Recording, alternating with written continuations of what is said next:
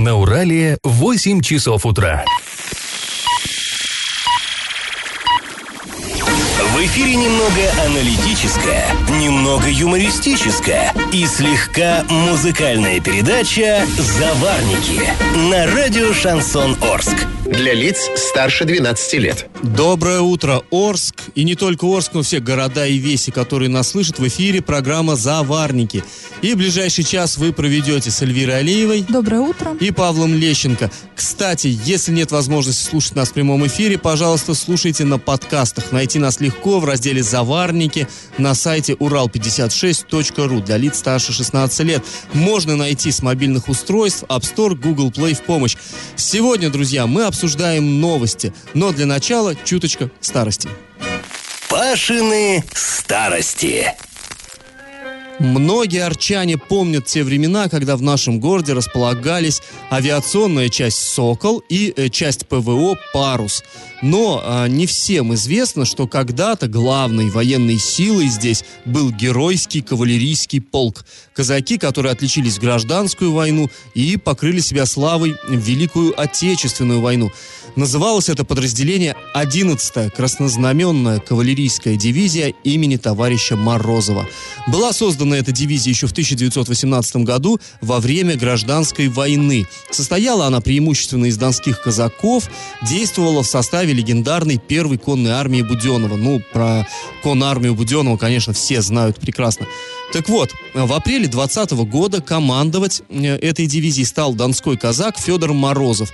При нем дивизия одержала ряд очень важных побед, но э, командовать Федору Максимовичу довелось недолго, потому что была гражданская война, и его путь пересекся с путем другого известного славного кавалериста вражеского, то есть а, оппонента. Это был гусар, врангелевский генерал Иван Барбович. Вот этот белый генерал, он э, в своих сражениях умело сочетал конницу и бронетехнику, тогда еще только-только появлявшуюся.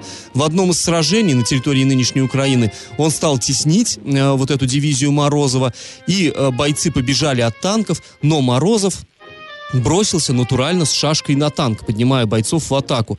А, в итоге в сражении все-таки красные победили, а сам Морозов погиб, и вот его имя было присвоено этой дивизии. А, позднее, после гражданской войны, дивизия с Дона была переведена в Оренбург, стала пополняться уже казаками оренбургскими, хотя, ну, все мы понимаем, что при советах не было обязательно, казаки как сословие казачества было как бы ликвидировано, и просто в, в дивизию принимали всех, кто уверенно держался в седле. А, ну и, в общем, находилась дивизия а, в Оренбурге, состояла она из пяти полков, а, четыре были кавалерийскими, 43-й Оренбургский, 44-й Елецкий, 45-й наш Орский, а 46-й Уральский. И был еще механизированный полк.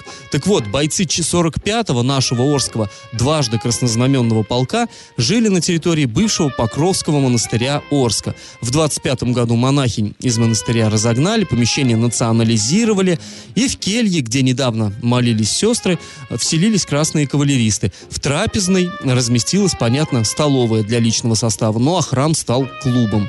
О том, как проходила служба в этом гарнизоне, в этом дважды краснознаменном полку, мы расскажем, наверное, в следующей программе, а пока традиционный конкурс. Друзья, 26 февраля 19 года, 1919 года в Орск, который тогда находился во власти белых, ворвались бойцы 24-й Самаро-Симбирской стрелковой дивизии. Именно они отбили город и установили в нем советскую власть на 70 с лишним лет. Вот у этой дивизии было вполне официальное название, такой титул. Как именно он звучал?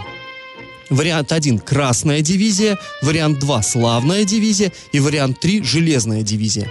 Свои ответы, а также мысли по поводу обсуждаемых нами тем, предложения присылайте на номер 8 903 390 40 40 в соцсети «Одноклассники» группы «Радио Шансон Ворске» или в соцсети ВКонтакте в группу «Радио Шансон Орск» 102.0 FM эм для лиц старше 12 лет.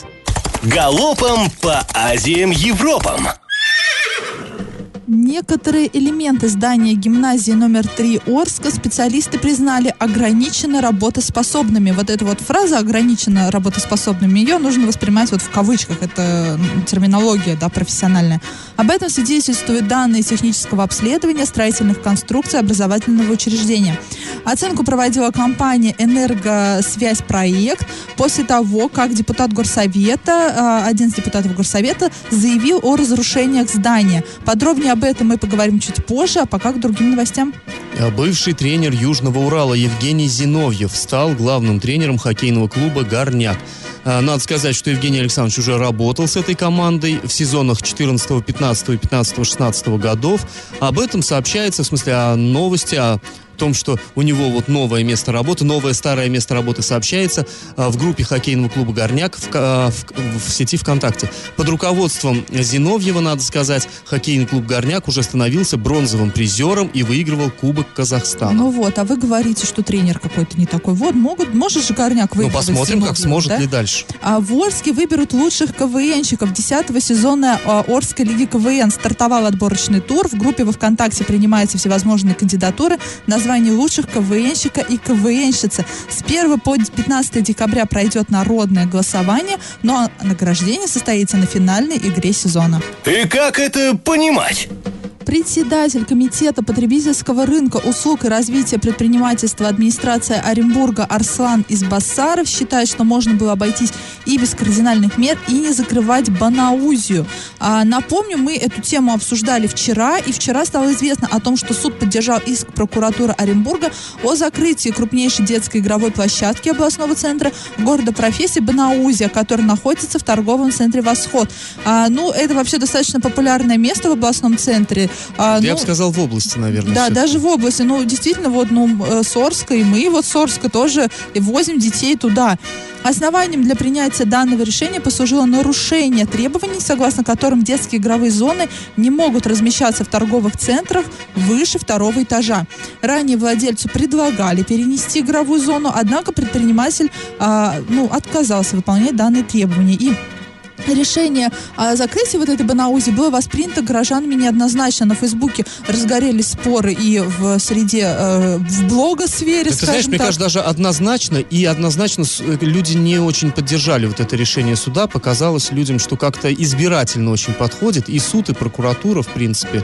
Да, да, давай послушаем. э, вот свое мнение вот высказал Арслан Избасаров. Вот что он сказал, цитируем. «Вчера, когда я увидел новость про суд, про то, что прокуратура добилась закрытия ф- а, этого центра, мне стало его жалко. Я считаю, что это благое начинание, современный передовой формат работы с детьми. В этот проект вложены серьезные средства. На момент открытия никаких вопросов, как это часто у нас бывает, не было. Затем вдруг кто-то прозрел и увидел какие-то нарушения. Я понимаю, что это дело контролирующих органов и теперь уже суда. Решение еще не вступило в силу. Видимо, у сторон есть еще а, возможность опротестовать, высказать там свои, какие-то свои мысли друг другу, но сам факт того, что нормальный современный проект претерпевает такие неурядицы, я считаю, что для Оренбурга в целом это нехорошо. Считаю усилить контроль за эксплуатацией этого центра, поставить, например, 8 человек с огнетушителями, контролеров, обязать предпринимателя усилить каждодневный контроль за противопожарным, за, вот, за, за противопожарным состоянием, это было бы достаточно, чтобы центр существовал в том формате, как он есть. Это все была цитата Арслана Избасарова. Но вот в целом я согласна. Ты знаешь, мне кажется, здесь еще одна важная мысль, как он правильно сказал, когда открывался проект этот, да, ни у кого вопросов не возникло.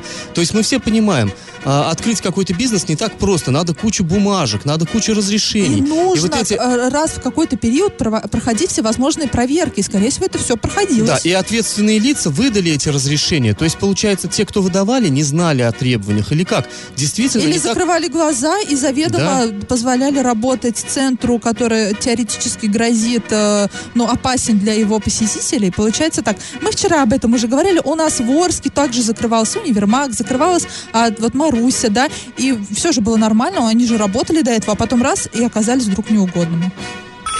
Я в теме. Ну а мы снова возвращаемся к теме, которая не раз всплывала у нас в эфире. А, речь идет о гимназии номер 3. Стали известны наконец-то результаты технического обследования этого здания. Оценку проводила компания «Энергосвязь Проект» после того, как э, депутат городского совета Антон Зудилов заявил о сильных разрушениях здания. А, ну, вкратце, конфликт в чем? Депутат, на его округе находится вот это здание э, третьей гимназии. Принципе, здание, так скажем, ну, не самое, вроде бы, чисто визуально, не самое плохое в нашем городе, но у родителей э, вот детей, которые там учатся, возникли вопросы, вроде бы как там трещины какие-то есть и прочее. Депутат э, стал засыпать власти запросами, и э, власти отвечали, что нет-нет-нет, здание отличное. В конце концов, на сторону депутата стала прокуратура, она обязала провести обследование. Обследование провели и на словах сказали, ну, как бы там, в общем-то, все нормально, но не э, показывали официальных документов. Вот, наконец, эти документы э, мы увидели. И а, оказалось, что в кавычках ограничено работоспособным было признано техническое состояние шести элементов строения. Первое – оснований и фундаментов. Второе – стенового ограждения. Третье – кровли. Четвертое – инженерных коммуникаций. Пятое – парапетных плит и плит над веншахтами. И шестое – какие меры. А вот техническое состояние стенового ограждения, ну там называется участка по оси 2, там та-та-та-та-та, оценили как ограниченно работоспособное, переходящее в аварийное. Ну то есть в любом случае было над чем задуматься и... Было на, как- из чего э, создавать, э, скажем так, вот эту вот панику, волну Ну, для поднимать. паники, может, рано, но беспокоиться стоило, Да. действительно. И вот прокомментировать эту ситуацию мы попросили, э, собственно говоря, э, виновника торжества Антона Зудилова. Наконец-таки был получен долгожданный акт обследования школы гимназии номер три в городе Орск, который, конечно, меня сильно, ну, даже не удивил. Я к этому был готов, но теперь зато у нас узнают а, другие люди, заинтересованные, в каком состоянии все-таки находится, в реальном состоянии находится школа. Везде там по шести пунктам, которым а, были написаны замечания, а, стоит это ограниченная э, работоспособность. Что это означает? Это означает, что можно эксплуатировать при определенных условиях, при определенной нагрузке. Четко там, в принципе, все это заключение и говорится, что необходимо предпринимать меры конкретные, и они изложены в самом заключении. На сегодняшний день есть уже аукционы по заключению по ремонту кровли, по усилению фундаментов. А вопрос, когда это будет все сделано? Потому что сроки там прописаны до ноября стоят. У нас уже ноябрь закончится через две недели. Будет ли это отложено до следующего года? Вопрос опять открытый. Ты хотел бы акцентировать особое внимание на то, что а, вот эта школа это не единственная в городе. Этих школ и детских садов в таком состоянии огромное количество. Потому что в бюджет, вот, ну, по крайней мере, как я являюсь депутатом с 2015 года, бюджет города Орска вообще не закладываются средства на текущий ремонт и капитальный ремонт. И это большая проблема.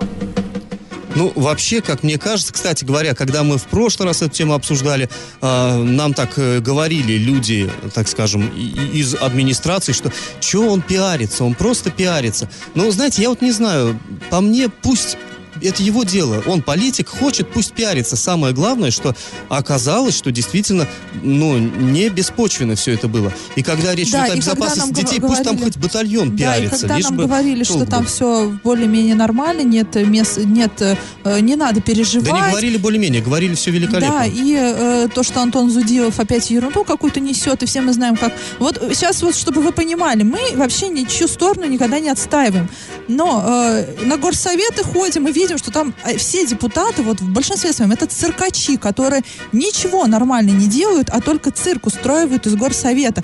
И э, Антон Зудилов там, и Павел Коровин, они все тоже в этом цирке участвуют. Но у нас так почему-то считается, да, мне кажется, в депутатской среде, что вот они так делят себя, что есть вот нормальные депутаты, это мы, а есть вот там Павел Коровин и Антон Зудилов, да, это остальные депутаты, и они позволяют себе не слушать их на горсовете, вставать и показательно уходить. Это к слову, что люди, вы этих людей выбирали, они, они даже к себе уважительно относиться не могут, поэтому они к вам тоже уважительно относиться не будут. И вот история показательна. Вот, человек сказал, что там все не очень хорошо, и он это доказал. Хотя в администрации нам говорили действительно, что все хорошо. И как вот после этого верить людям, которые руководят нашим городом? А ведь в здании гимназии номер три наши дети учатся. Это ладно, до аварийного состояния там не дошло, да, что ну, не рухнет ничего на головы наших детей. А если бы действительно было все так серьезно и плохо, и, и что? А если бы трагедия произошла, кто был бы виноват? Какого-нибудь бы козла отпущения нашли, на него бы все свалили. Ну, в любом случае, сейчас э, можем сказать, что хорошо, действительно, сейчас проводятся уже аукционы на ремонт этих конструкций. То есть, э, в принципе, э, история закончилась хорошо. Но э, мы будем надеяться, что все-таки впредь будут более ответственно к этому относиться, и процесс станет более открытым, что не будут утаивать информацию, а как-то будут ею делиться с общественностью. Ну, мне кажется, все-таки это важно. Я в теме. А, По информации регионального следственного комитета, в июне 2018 года четверо полицейских проникли на территорию одного из дачных участков в Оренбургском районе, где отдыхала компания людей. После этого оперативники подбросили им наркотические средства, а затем вымогали с потерпевших деньги. Вот, знаете, да, такой э, раньше, как, наверное, кажется, что такое может быть только в кино, что Ну, подбрасывают, да, сюжет, что да. подбрасывают деньги, ой, э, если бы деньги, да, подбрасывают наркотики человеку, да, потом манипулирует им. И вообще, да, это из серии, что э, сколько у нас, может быть, человек сейчас сидит в тюрьмах, да, за э, хранение наркотиков, а может быть, они их не хранили, ну, может быть, им действительно подкинули. Кроме того, эти полицейские угрожали компании оружием и привлечением к уголовной ответственности. Эту информацию мы пр- попросили прокомментировать в МВД, и вот что нам сообщил инспектор по особым а, поручениям отдела по связям с общественностью областного управления МВД Алексей Немолочнов. Основанием для возбуждения уголовного дела послужили материалы, собранные оперативно-розыскной части собственной безопасности УМВД России по Оренбургской области. В настоящее время проводится служебная проверка. В случае, Если вина сотрудников будет установлена, они будут уволены из органов внутренних дел по отрицательным мотивам и привлечены к ответственности в соответствии с действующим законодательством. Здесь э, Бодро отрапортовал Алексей Немолочнов. Да, а здесь важную мысль он какую сказал, что то есть это не просто там Следственный комитет возбудил дело, потому что кто-то где-то что-то там нарыл, а дело в том, что это э, существует при полиции службы собственной безопасности, это вот как бы она это вскрыла. То есть вот это важно было для полиции подчеркнуть, что то есть у них система вот эта вот внутренней, так сказать, м, безопасности, она все же работает.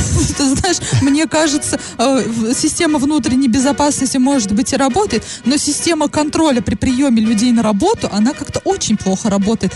Как вообще эти люди могли работать э, в э, силовых структурах? Э, Просто люди, вот хотела назвать их сейчас спекулянтами, нет, они, они могли испортить э, жизнь другим людям, просто могли сесть люди в тюрьму за хранение наркотиков, там, за распространение, ну не знаю, что там им могли еще на них повесить. И вот так вот, и после этого нам будет говорить а, полиция, что нет, это все, такого у нас не бывает, все мы тут Не, ну кто, кто ангелы». такое, где у нас порой, как говорится в известной песне. Слишком, слишком часто, э, Павел, у нас кое-где порой, у нас и в администрациях что-то слишком часто, коррупционные скандалы, да, вот про Оренбург, э, тут грех не вспомнить, Э, и в полиции, и у нас в администрации, черт знает, что происходит. Ну вот мы обсуждали сейчас наших депутатов, да, в предыдущем выходе. Ну, не знаю, у меня просто слов нет.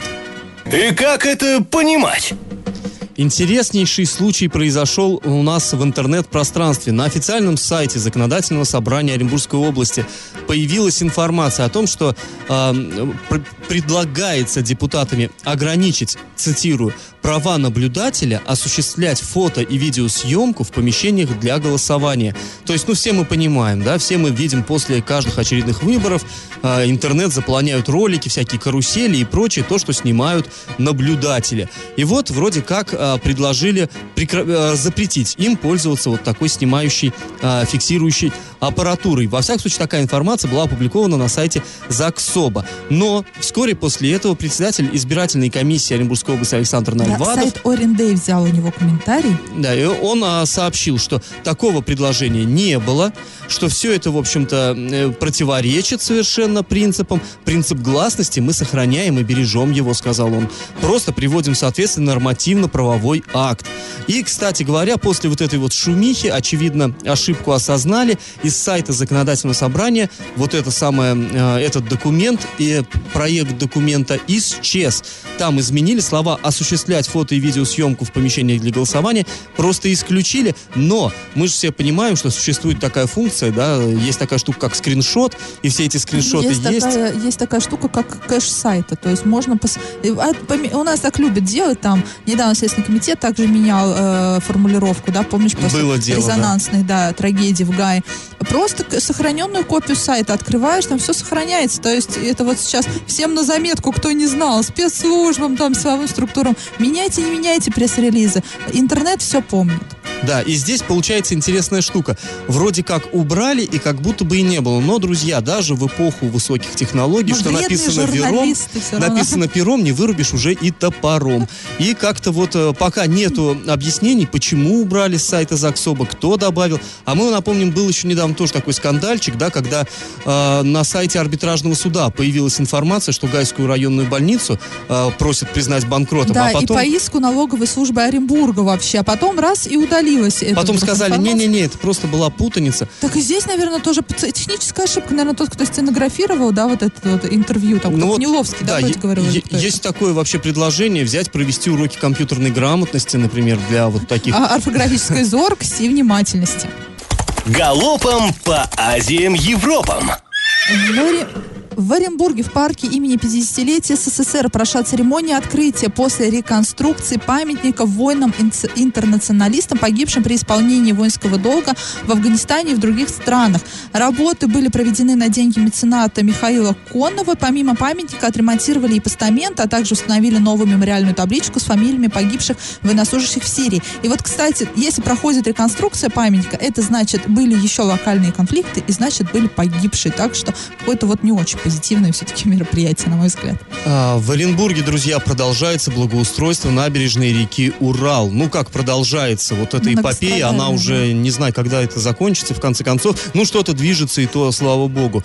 Реконструкция второго этапа, сообщают официальные лица, подходит к концу. Сейчас на объекте ведутся работы по реконструкции опорной стены верхней набережной, строительство смотровой площадки, ну, вид там действительно классный, оттуда открывается. Продолжается возведение деревянного спуска в районе э, Веденской церкви и так далее, и так далее. Ранее уже были посажены деревья, выложена плитка, уложены беговая велосипедная дорожки, а, лавочки, урны уже установлены, но мы знаем, что местных жителей не всегда радует качество ремонта. Очень много к нему возникает претензий. Накипело!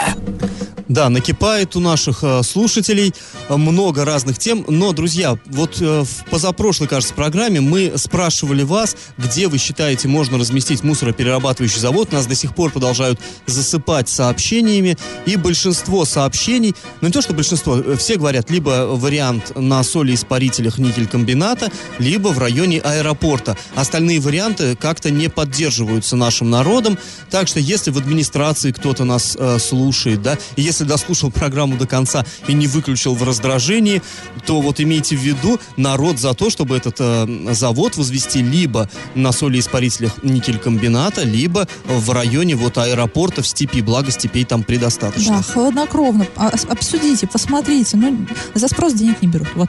А теперь накипело опять у нас коммунальный вопрос, что делать, если в квартире случился потоп. И обратилась к нам женщина, у нее была такая ситуация, и самое интересное, в ее доме вот эти вот в- водопроводные трубы, они находятся на крыше. Обычно вот у нас в подвале, да, но есть у нас ворские дома, где Ну, эти дома системы основном находятся на крыше. И вот случился потоп. Что делать? А, и вообще это, это касается не только этой ситуации. Бывает, что весной крыша протекает, бывает, что соседи топят. Но вообще на своем опыте хочу сказать, что в первую очередь, наверное, добрососедские отношения. Я тоже была в такой ситуации, причем не, не, не- я была не пострадавшей, я была тем человеком, кто затопил, да, виновником, виновником торжества. Я живу на четвертом этаже, и вот так получилось, что затопили третий, второй, первый этаж. Ну, была на работе, ну вот, ну бывает, да, совсем бывает. И здесь не, не пришлось прибегать к алгоритму, к тому, который мы вам сейчас расскажем. Просто, да, действительно, я поняла, что виновата, все, оплатила ремонт, все, все предельно просто. Но если вы не получается так, то в первую очередь нужно зафиксировать факт залива, позвонить в аварийную службу управляющей организации, составить акт о заливе квартиры. Но не обязательно должны присутствовать коммунальщики. Если они не реагируют достаточно быстро, то можно составить акт самостоятельно, но в присутствии двух свидетелей, понятых, скажем так, вот коммунальных. А, В акте необходимо указать причину залива, то есть протекла ли крыша, залив, э, залили соседи, прорвало стояк, кран, неважно, и лицо, допустившее нарушение. Оценить стоимость ущерба или восстановительного ремонта. Такую работу можно произвести с помощью специалиста-оценщика, ну или же самостоятельно. Обратиться к виновнику к потопу, то есть к управляющей организации, в данном случае трубы протекли на крыше, это было общедомовое имущество, за которое, скорее всего, несет ответственность управляющая компания, либо же к соседу, который затопил, с претензией по возмещению морального ущерба и указать сумму ущерба, э, смотри пункт предыдущий, нужно перед этим оценить эту стоимость ущерба. Если виновник отказывается возместить ущерб, то следующий шаг, конечно же, подача иска в суд. При этом потребитель вправе требовать также компенсацию морального а, вреда. Но в суд, если вы захотите обращаться, то обязательно нужно будет и а, зафиксировать акт э, нарушения вот этого коммунального и оценить сумму ущерба. Но без этого вы, к сожалению, наверное, ну, не сможете чего-либо добиться. Но а, я опять же призываю к тому, что нужно всегда оставаться людьми. И если уж вы кого-то а, действительно залили, ну, ну не надо уходить в глухую оборону. Да, все-таки а, нужно брать всю вину на себя. Если у вас накипело, то не держите в себе пишите нам во все мессенджеры по номеру 8 903 390 40 40. Пишите в э, наши социальные сети, в Одноклассники, ВКонтакте, в группу радио Шансон Орск 102.0 FM эм для лиц старше 12 лет. Раздача лещей. Ну что, друзья, а, мы спрашивали, как называлась дивизия, которая освободила Орск 26 а, февраля 2019 года. Тогда в Орск на санях с пулеметами, таких зимних тачанках, ворвались бойцы 24-й стрелковой дивизии, которая за исключительную стойкость бойцов 9 августа 2018 года, то есть чуть ранее, получила официально приказом по армии, получила название «Железная». Вот, ну, креативные люди мыслили, такие интересные были награды. То красные шаровары, то вот название «Железная». В общем, правильный ответ у нас три. И победителя у нас сегодня, к сожалению, нет. Да, почему-то люди об этом не... Ну, теперь знаете, кто предупрежден, тот вооружен. А, друзья, слушайте нас на подкастах в разделе «Разоварники» на сайте урал56.ру для лиц старше 16 лет или на своих мобильных в App Store, в Google Play. Ну, а на сегодня пока все. Мы с вами прощаемся. Этот час вы провели с Эльвирой Алиевой. И Павлом Лещенко. Пока, услышимся в понедельник. Завариваем и расхлебываем в передаче «Заварники». Каждое буднее утро с 8 до 9.00 на радио «Шансон Орск». Для лиц старше 12 лет. Радио «Шансон». СМИ зарегистрировано Роскомнадзором. Свидетельство о регистрации Л номер ФС 77 68 373 от 30 декабря 2016 года. Для лиц старше 12 лет.